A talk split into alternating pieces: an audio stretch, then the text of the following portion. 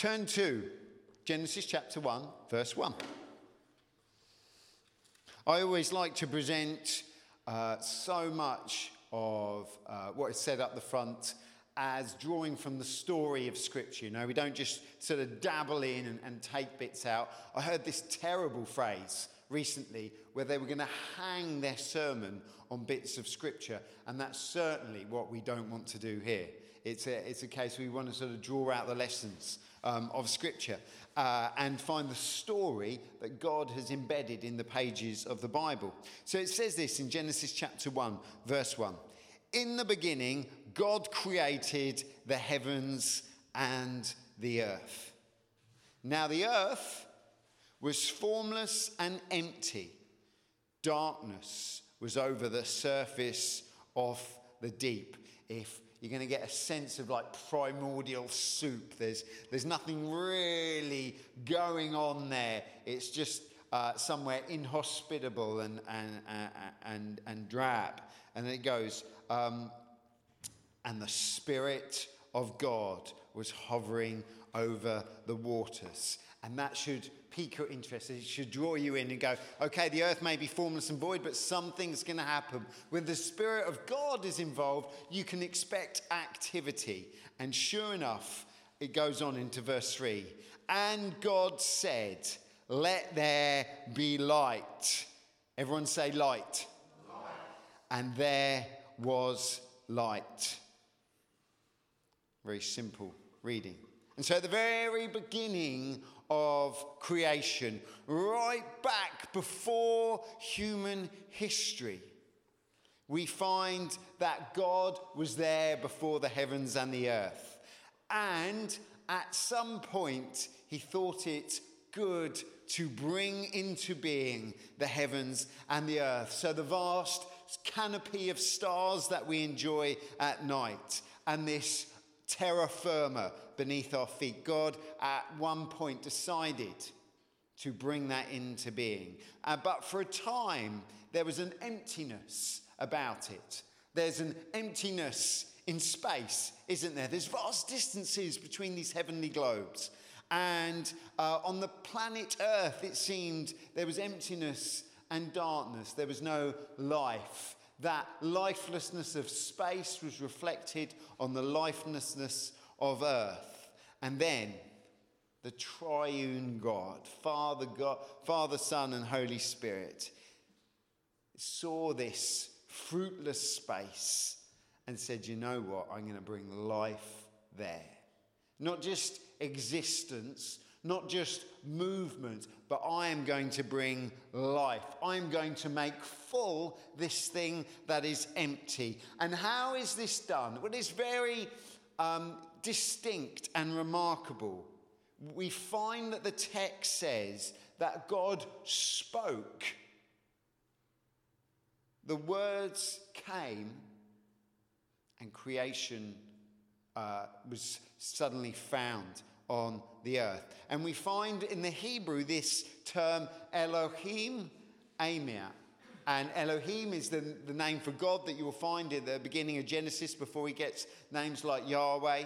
Um, and Amar is speak, command. And so we have God speaks, and it is a, uh, it's a speech of command. He expects something to happen.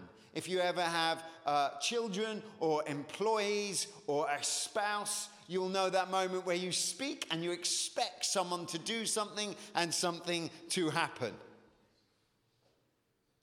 And so we are treated to this moment that God says something and it leads to a very clear demonstration of his power and artistry because suddenly light comes. And suddenly the earth is treated to uh, uh, day and night. Let's move on now. Genesis chapter 2, verse 15. says this The Lord God took the man and put him in the Garden of Eden to work and take care of it. And the Lord God commanded the man, You are free to eat from any tree in the garden. But you must not eat from the tree of knowledge of good and evil, for when you eat from that, you will surely die. And so we find here um, a second type of speech from God. He talks to Adam as a person. He comes to him privately, directly, and personally, and he says, Adam, this is something for you to enjoy. Enjoy this Garden of Eden. You are free to eat from any tree. You can pluck those pomegranates and apples as much as you like. But don't eat from this tree that I've put there that indicates your obedience to me. Don't choose to do something that goes beyond my purposes for you. And so we find here a second type of speech. The first type of speech was this command that something was to happen. Now God comes alongside man and says, This is for your blessing, and the boundaries of your activities lie here. And so we have these two types of speech. Now turn in your Bibles to Deuteronomy 18.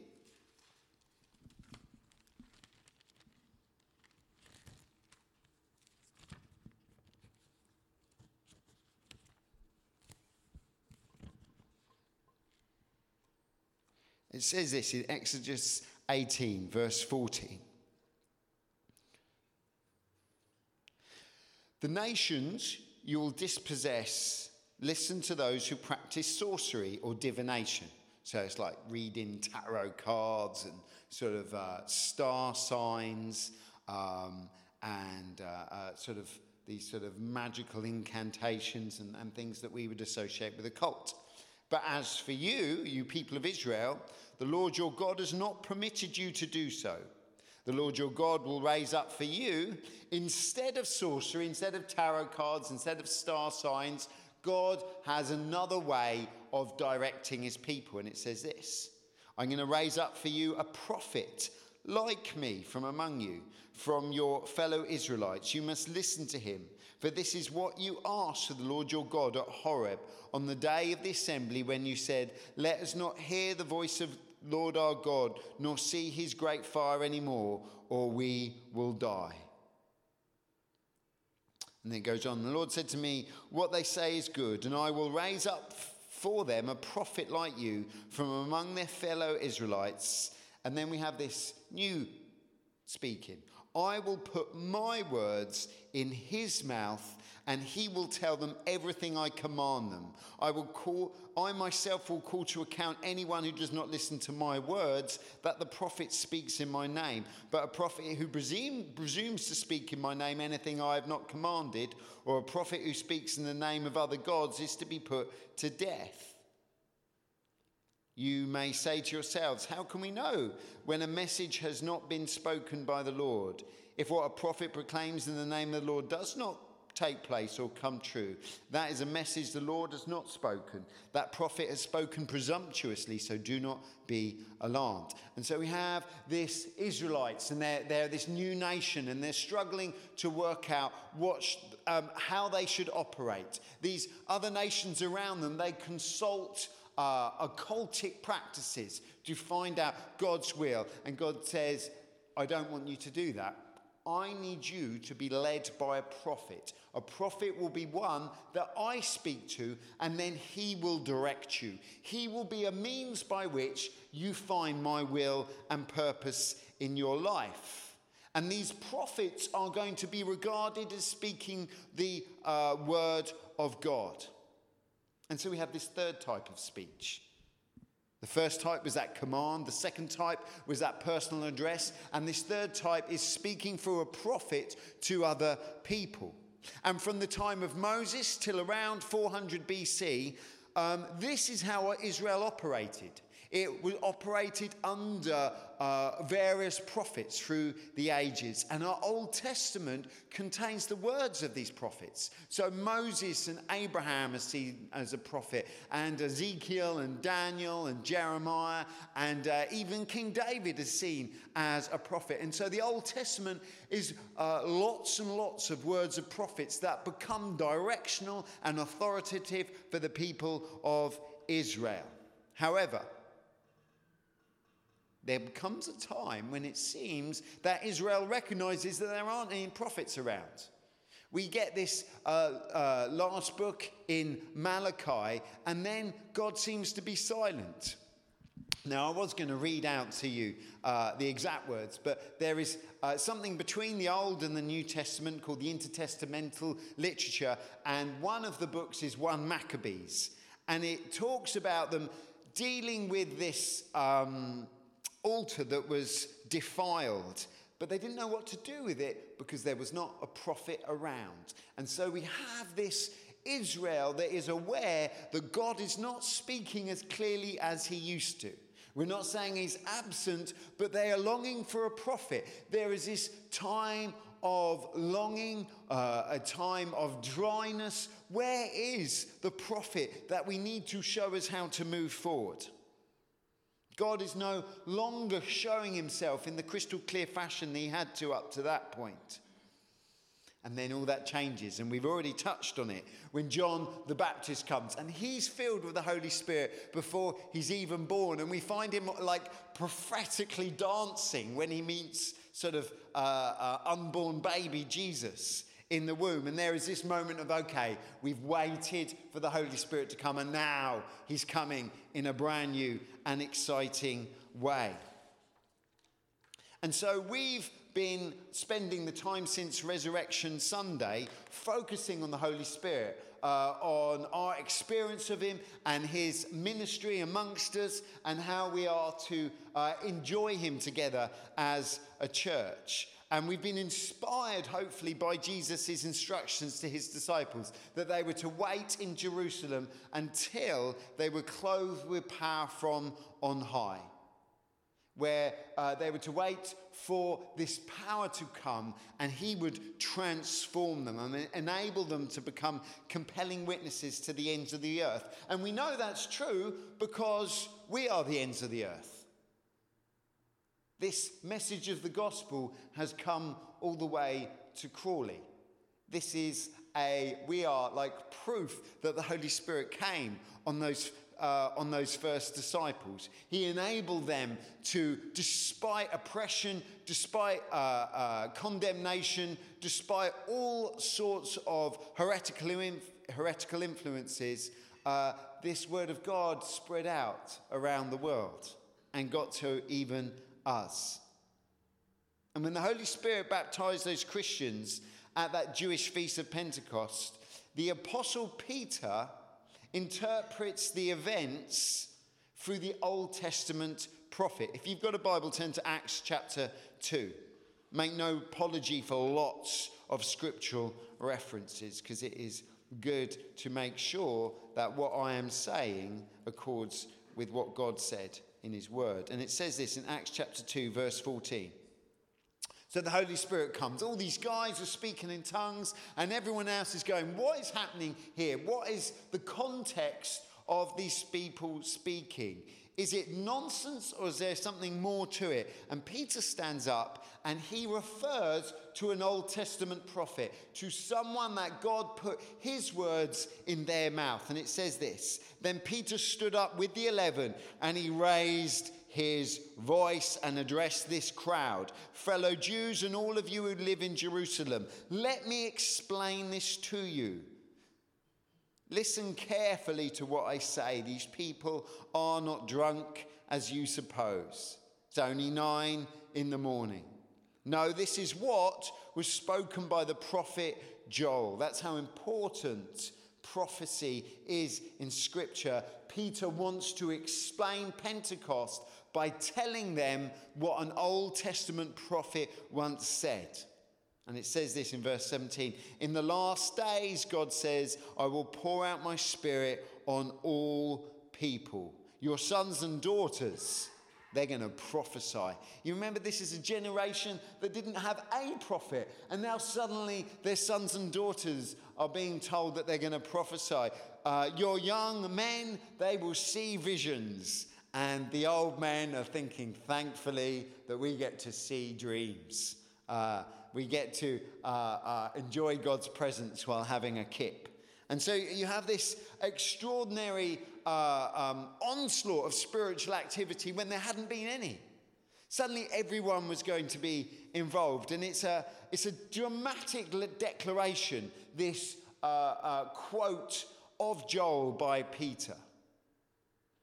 In the Old Testament, prophecy was given to a select number of individuals. You know, they were kind of slightly uh, um, eccentric, uh, they were kind of lone figures. They weren't part of the institutions often, and, and they all went around denouncing people, um, often the rich and powerful, who were out of whack with God's intentions. Um, and they were generous and kind to the, the people uh, uh, that were not in power, that were struggling. And uh, uh but you find them in the Old Testament, there's just normally one prophet, there's normally two prophets. It's, it's normally a, a very select few individuals who then share their word with the, uh, those in a less privileged position. The Spirit at Pentecost changes this completely. Suddenly, the whole community can expect to receive prophecy. Your sons and daughters, the ones that fidget, the ones that just want to play Roblox and Minecraft, your sons and daughters uh, uh, that, you know, are, are just uh, uh trying to uh, study and uh, sometimes sort of reluctant to come to meetings, your sons and daughters that you have lots of criticism of, they're going to prophesy.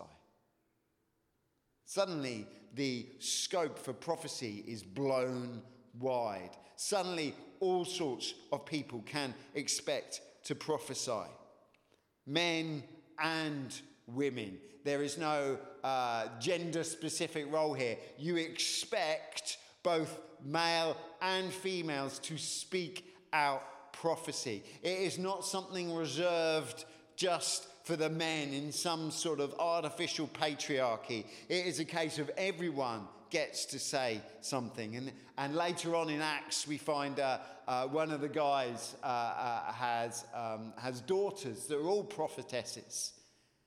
And, and we find this beautiful community that is suddenly everyone gets to speak out in prophecy.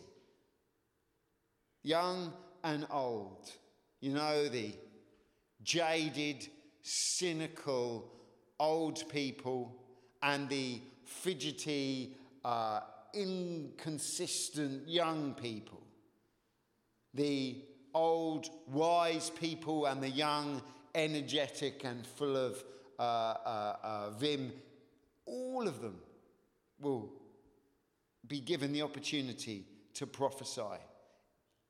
Everyone can hope to hear God clearly. We don't just have to rely on other people's relationship with God. Each of us can hear his words for ourselves. When prophecy is enjoyed widely in the church, it is a statement of this new community. It is a celebration of this brand new community where everyone is uh, a priest, where everyone is a saint, where there is no hierarchy, where it's not you uh, and us and them. When we resist this invitation into prophecy, we are rejecting and rebelling against God's new idea for his community. He's saying, This is a new community that I have brought, and I expect you to all participate in it. Now, turn to 1 Corinthians chapter 12, because Paul wants to uh, increase your appetite for uh, prophecy. So 1 Corinthians chapter 12 verse 4. He says, There are different kinds of gifts, but the same Spirit distributes them. There are different kinds of service, but the same Lord. There are different kinds of working, but in all of them and in everyone, everyone say everyone. Everyone. And in everyone, it is the same God at work. God works through the diversity of the community. Now, to each one, the manifestation of the Spirit is given for the common good. You, if you love Jesus, are not excluded from that. It is not other people that uh, the manifestation comes through, it is everyone. So I want everyone to say, Me. Me. There's a sense of ownership that you need to take on when you read this and go, I'm expected to play my part in this. And he goes on. So now to each one, the manifestation of the Spirit is given for the common good. To one, there is given through the Spirit a message of wisdom, to another, a message of knowledge. And it's the same Spirit to another faith by the same Spirit, to another gifts of healing by that one Spirit, to another miraculous powers, to another prophecy, to another distinguishing between spirits, to another speaking in different tongues of tongues, and still to another the interpretation of tongues. All these are the work of one and the same Spirit, and He distributes them to each one as He determines. And we have in these words quite a lot to take in. But Paul wants us to first know that prophecy is divine. It is not something that you've conjured up. You know, you've spent a few uh, uh, hours at home and suddenly you've read a good book and you've come out with a new truth. And you said, no, that's not prophecy. It is something where God is the author, where God brings it to our minds, and it is not something that we've just thought up cleverly, but God wants to say out loud. And so the prophet doesn't need to be clever. You don't have to be articulate. You don't have to be really intelligent. You don't have to be socially acceptable. You don't have to wear the right clothes. You don't have to have a suit. You don't even have to wear sort of long trousers and shoes on. We have found in Paul's words this thing of the, the thing that makes the prophecy right or wrong is God's voice, and it is supernatural. So you may not feel good today and you receive a prophecy, and it is supernatural. It is something that we should appreciate as being from above. The next thing we must see is that it is a gift.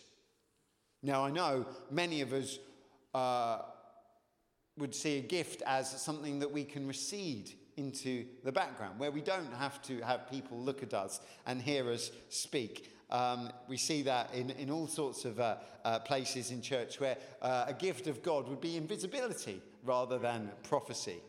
Um, but we find here the Holy Spirit brings this gift, and we're to want this gift because it is good for us and the wider congregation. And so we're to ask for it. We are to go, God, through gritted teeth, some of us will be doing this. I'd like prophecy. I'd like to say something. And God will answer with the bounty. It can't be earned, you can't manufacture it, and you can't force it. It is a gift, a beautiful, divine, supernatural gift. And when we seek it, and when we receive it, and when we practice it, we are loving the other people in the congregation. Now, if you ask most pastors, they'd be like, you know what?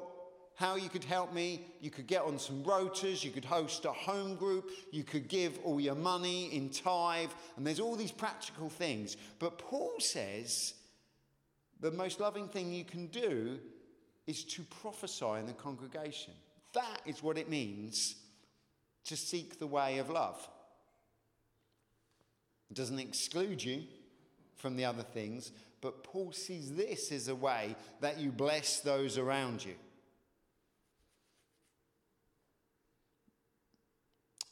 And you see, there'll be others around you, perhaps sitting next to you when you prophesy, that are doubting, that are despairing, that have had a bad week.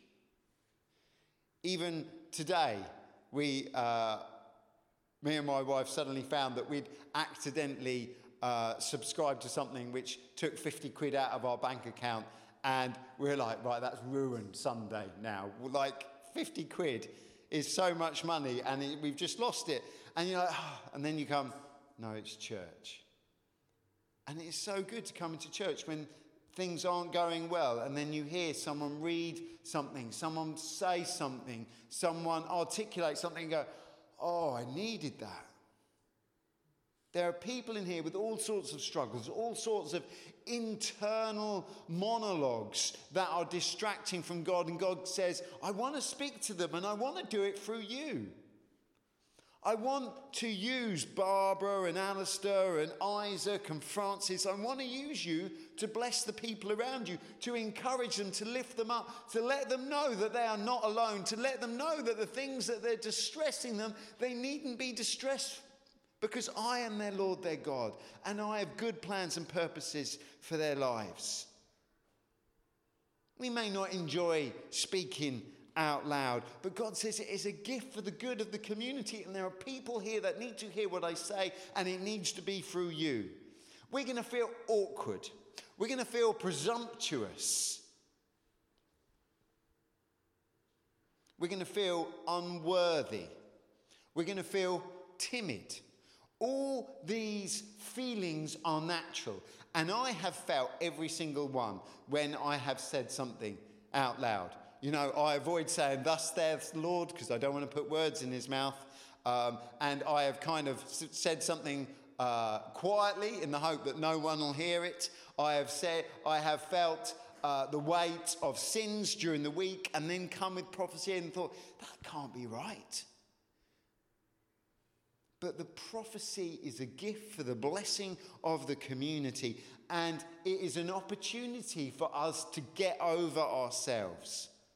We get over ourselves for the good of the people in our church. We don't know what's going on in their hearts, but God does, and He would use you to touch them. So, hopefully, you are persuaded a little bit that prophecy might have a place in this congregation. You may have only moved one step towards it and go, Well, okay, God, I'll let you use other people to do it. But we believe the Holy Spirit and prophecy are indispensable here. So the next step is what does it look like? How does it work? Turn to 1 Corinthians chapter 14, verse 29. Says this in 1 Corinthians 14, verse 29. Two or three prophets should speak, and the others should weigh carefully what is said. And if the revelation comes to someone who's sitting down, the first speaker should stop. For you can all prophesy in turn so that everyone may be instructed. Everyone say instructed? Everyone say encouraged. encouraged. Prophecy doesn't seem so bad if it's for your instruction and encouragement. Um, I often think prophecy is kind of like for my damnation and an exposure. You know, like uh, that's what I'm expecting to see uh, uh, from prophecy. Um, the spirits of the prophets are subject to the control of the prophets, for God is not a God of disorder, but of peace, as in all the congregations of the Lord's people. And so, the very first thing we find here prophecy in the church is not to be like a session in a children's nursery where everyone's speaking at once and everyone thinks they're the most important person there. Just as God filled the earth step by step, day by day, He's going to inhabit these church meetings in orderly way, in a, in a way that we can take in and process. When space and time are given to the Holy Spirit, there should be room for two or three prophecies. We should make space and time for that. And what that also does, it allows them to say things and for us to take it in rather than running roughshod over it all. The prophecy should be articulated clearly and then they should be considered it's, I find it fascinating. The Spirit doesn't take over the prophets. It's not what uh, sort of uh, the history of religions would say an ecstatic utterance. It's not suddenly uh, you're suddenly taken over, your head goes back, and your, your sort of voice goes really deep, like some sort of possession. It says, no, no, that's not how it works. God speaks to you, and then you speak his words. He doesn't use you like a megaphone. Your uh, eyes don't roll into the back of your head, and suddenly uh, a booming voice comes out. You use your own voice and your own words to say what God has told you in your heart.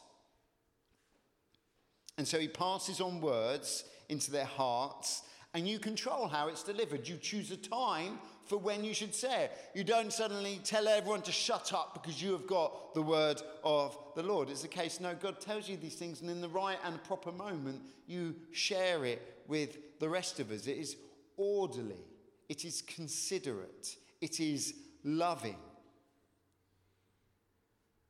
Now, prophecy can be a word of direction. We had someone last week say, you know, delight in my presence. It can be a picture. It can be uh, an interpretation, say, of tongues, or it can be a bit of scripture that suddenly is speak, spoken prophetically over the congregation. Whatever it is, whatever we receive, Paul expects that it should be instructional and encouraging. Now, we've had people here uh, that have stood up and spoken up, and it's essentially been sort of a public denouncement of one thing or another. And this kind of fits out of this is outside what Paul here expects prophecy to operate within the congregation. If a prophet speaks to Parliament or something, it might be a little less generous. But in the congregation of the saints, when we are together, it should be instructional and encouraging. When someone speaks prophecy, the rest of us should go, Oh, I'm glad they said that. I needed that. It spoke directly to my soul. I more want to love Jesus and follow him. I more want to serve him in my context because of what was said. And so, whether we are speaking or listening, the, the mark of genuine words from God are that it should refresh us collectively. And so, finally,